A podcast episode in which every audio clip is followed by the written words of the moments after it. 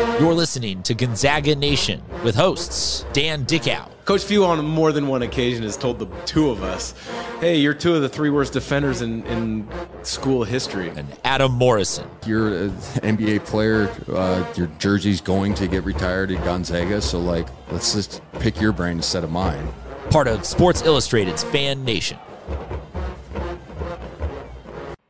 WCC weekly recap for Gonzaga Nation SI. I'm Dan Dickau. Got a lot of results that solidified the conference standings uh, over the past couple days. I'm going to touch on those really quick, update the standings, um, kind of break down the WCC tournament bracket a little bit.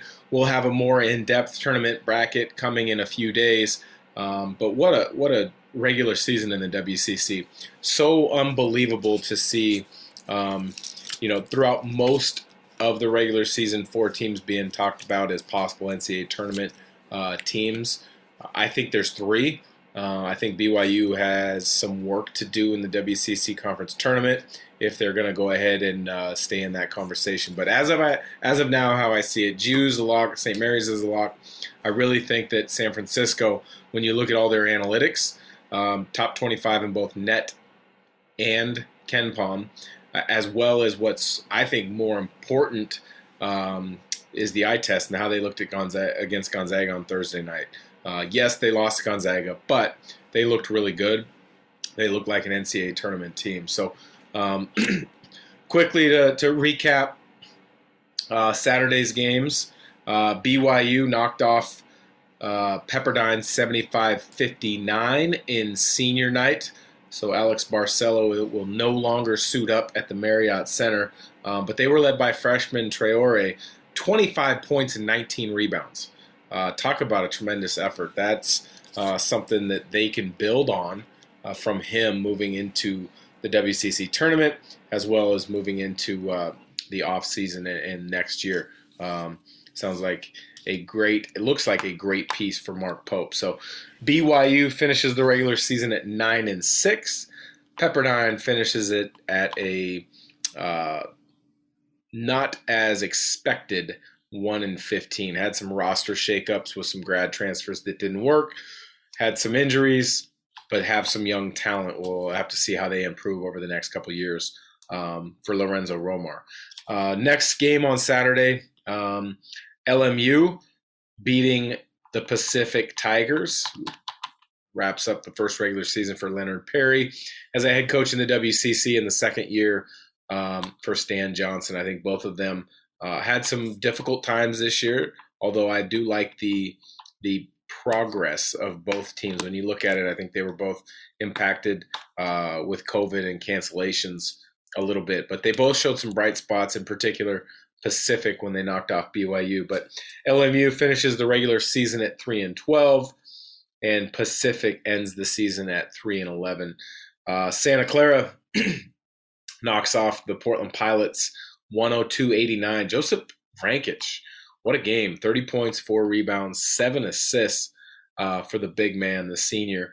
Uh, that allows Santa Clara to finish at ten and five the Pilots, the biggest surprise maybe in league at seven and seven, uh, but uh, Santa Clara with the the decision that the WCC has made to follow tiebreaker percentage rules um, through Palm, Santa Clara will be the three seed in the conference tournament in Vegas that'll start in a few days.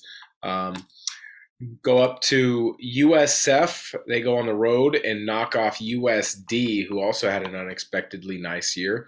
Uh, but USF, the Dons, after um, playing well against Gonzaga for extended stretches, um, they, they finish up the regular season with a 78 62 win against the Toreros. Bouyea, 14 points, seven rebounds, six assists. So the Dons finish at 10 and 6. And as mentioned, upstart Toreros finished at 7 and 9. And we'll t- touch on why you know it's important uh, the seeding and the slotting uh, of the standings in the regular season and how that pertains to the WCC tournament. But the big shocker um, for a lot of people would be Gonzaga after the big win against Saint uh, San Francisco. Goes to Moraga, plays St. Mary's, and St. Mary's gets off to a terrific start. Gonzaga never led the whole game. Uh, St. Mary's ends up coming away with a 67 57 win over Gonzaga. Tommy Kuhse, 14 points uh, in that one. He was uh, the guy who really kept the, the his foot uh, on the gas when it needed to be for St. Mary's, and he kept it on the on the throttle when it needed to be to make sure uh, they didn't play out of their comfort zone, out of their pace. Uh, a really good job by Tommy Kuhse in just controlling and dictating uh, the game, the tempo, the speed that that game was going to be played at. When you look at defensively, St. Mary's got it done. Terrific game plan. Nothing was easy for Gonzaga. And that's what you would expect with a good ball club like St. Mary's, but also two coaches that have coached against each other for 20 years now. Randy Bennett, Mark Few know each other extremely well. Strengths, weaknesses, what other teams struggle with at times, and how to force and influence them into those situations. But Gonzaga only 37% from the field in that game, 14 turnovers, 5 of 15 from 3. Uh, but I think the most interesting thing was Gonzaga was never able to get kind of uh, any type of flow or pace offensively where their guards could get downhill, make plays for others, or get in pick and rolls and make plays uh, f- for people in, in, those settings because Gonzaga's starting guards, the trio of guards, Nembhard, Bolton, Strawther, one assist one assist to seven turnovers. That's uh, an impressive job by Randy Bennett's St. Mary's Gales and getting that done. But that obviously moves them, the, the Gales, as we all kind of thought once we got in the meat of uh, WCC play. They were second place at 12 and 3. Gonzaga at 13 and 1.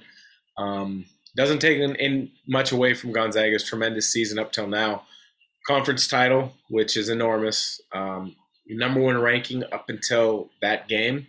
Um, but I don't think Gonzaga is going to slide. I don't think they're going to slip um, at all, which is interesting because the first time ever in the history of the polls, the AP poll in particular, the top six teams lost.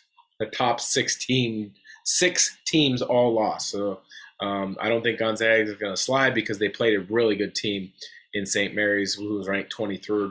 I would imagine St. Mary's would probably creep up into the 18, 19 range um, based on on all the activity and shuffling uh, during the during uh, the week of play across the country. Um, but let's take a quick glance at the WCC tournament, um, and we will take an in-depth dive later on this week on another episode of Gonzaga Nation SI. But we'll start it off where uh, the bottom four teams have a long road to go if they're going to try to make an NCAA tournament. And I'll just be honest, doesn't look like uh, either of these four teams are playing for a NCAA tournament bid. Uh, I don't think either would be playing for an NIT or even a CBI invite. But LMU will play Pacific in the 8 9 game. USD will play Pepperdine in the 7 and 10 game. And essentially, um, because of the way the WCC is structured with the top two seeds, this year being Gonzaga and St. Mary's, getting double byes, it makes a very difficult road for the bottom four teams to even get to the semis. Um, but it also even makes a difficult road for five and six um, to to really get to the championship game um, because they're going to have to play three games in a short span. Um, but in that second round, BYU would play the winner of LMU Pacific. The Portland Pilots would play the winner of USD Pepperdine in that second round. And then that would be played on the Saturday. Um, day off would be Sunday. And then the Monday, um, excuse me, the uh, second round, the Saturday would be the quarterfinals, where USF would then play the winner of University of Portland or the USD Pepperdine. So U, USF would play. U, USF would play, excuse me, BYU, LMU, or Pacific is how that would work out. So USF in the quarterfinals would play BYU, LMU, or Pacific. Santa Clara in the other quarterfinals would play UP, the Portland Pilots, USD, or Pepperdine. So that would be the quarterfinals. And then in the semifinals, GU and St. Mary's getting that automatic double bye directly into uh, the semifinals, which was done a number of years ago to protect the top seeds uh, in the West Coast Conference because you it, say they play against a KenPom 295 team that surprise game in the first round. Um, they would take a dip, a hit many times in the KenPom. They would take a hit in the uh, net ratings. And what if by chance there was an upstart that that knocked off GU or St. Mary's? Um, that could have awful ramifications for the league um, because it's so important that each that the league gets as many teams that can advance in the NCAA tournament as possible. And I think, quite frankly, I think this year they've got three teams that can win a game in the NCAA tournament. GU, obviously, national title contender. St. Mary's, I think, is second weekend good enough. And I think USF is good enough to win a game as well. Um, but they still have a little bit of work to do to get there. So in the semifinals, Gonzaga would be playing uh, San Francisco's side of the bracket. So they would be playing San Francisco, BYU, LMU, or Pacific, while on the other side of the bracket, St. Mary's would be playing Santa Clara, UP, USD, or Pepperdine. Um, but to get there, there's still lots of basketball, lots of work to be done. Um, it's it's an, always an interesting week of preparation uh, and relaxation for the WCC because they they have a long gap now before the conference tournament begins, especially for Gonzaga, and then they've got one of the longer gaps between finishing their conference tournament and moving on and beginning the NCAA tournament. I think that's always bode uh, boded well for Gonzaga to, to really kind of focus in on themselves and, and do a lot of skill work. If there's any nicks and bruises, heal up those small injuries leading into the NCAA tournament as well. So for Gonzaga Nation SI, I'm Dan Dickau, your host on WCC Weekly.